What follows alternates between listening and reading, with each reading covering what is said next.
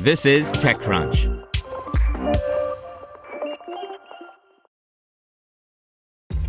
This episode is brought to you by ShipStation. You know, some things take a lot of work, like sending little robots to far off distant planets. And just as that's challenging, so too is running a successful e commerce business, especially when there's so much to do. So I want to introduce you all to ShipStation. Now, I love using ShipStation because of its easy to use dashboard, which makes managing orders and printing labels a breeze and super smooth. Oh, and the customer service is just out of this world. It's exactly what you need to help grow your business. Sign up for your free 60-day trial at shipstation.com slash technews. That's shipstation.com slash technews. This is TechCrunch. Inflow, a platform for managing ADHD through cognitive behavioral therapy, raises $11 million by Paul Sawers. Inflow, a company developing a platform to manage ADHD using cognitive behavioral therapy (CBT) techniques, has raised $11 million in a Series A round of funding. ADHD, or attention deficit hyperactivity disorder, is a condition impacting as much as 10% of the global population. Symptoms vary, but typically involve inattention, hyperactivity, anxiety, and impulsivity.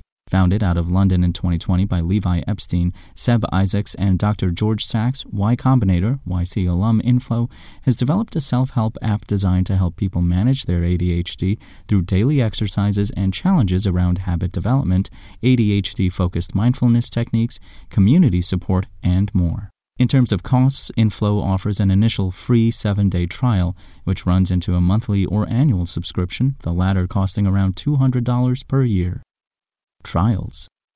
Inflow was developed by people with ADHD for people with ADHD, according to the company, and its founding team includes Dr. George Sachs, a clinical psychologist with more than a decade's experience treating ADHD in children and adults.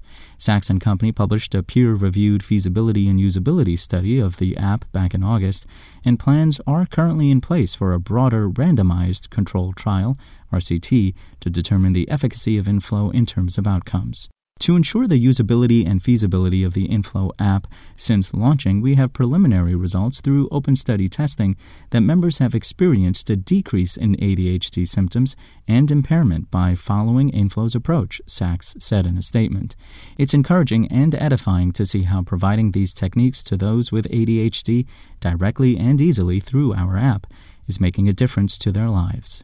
Inflow fits into a broader trend that has seen self therapy startups flourish, and there are a number of companies out there already focused on addressing different facets of ADHD, spanning diagnosis, coaching, and telehealth, including Done, Cerebral, Brili, Tiimo, and Elemi. But Inflow co founder Seb Isaacs is adamant that Inflow stands out from the crowd due to a more all encompassing approach. Indeed, the company recently expanded into telehealth with the acquisition of Lena Health back in November. We're building a holistic approach for people with ADHD that encompasses all aspects of their care journey, and we are the only company doing this, he said.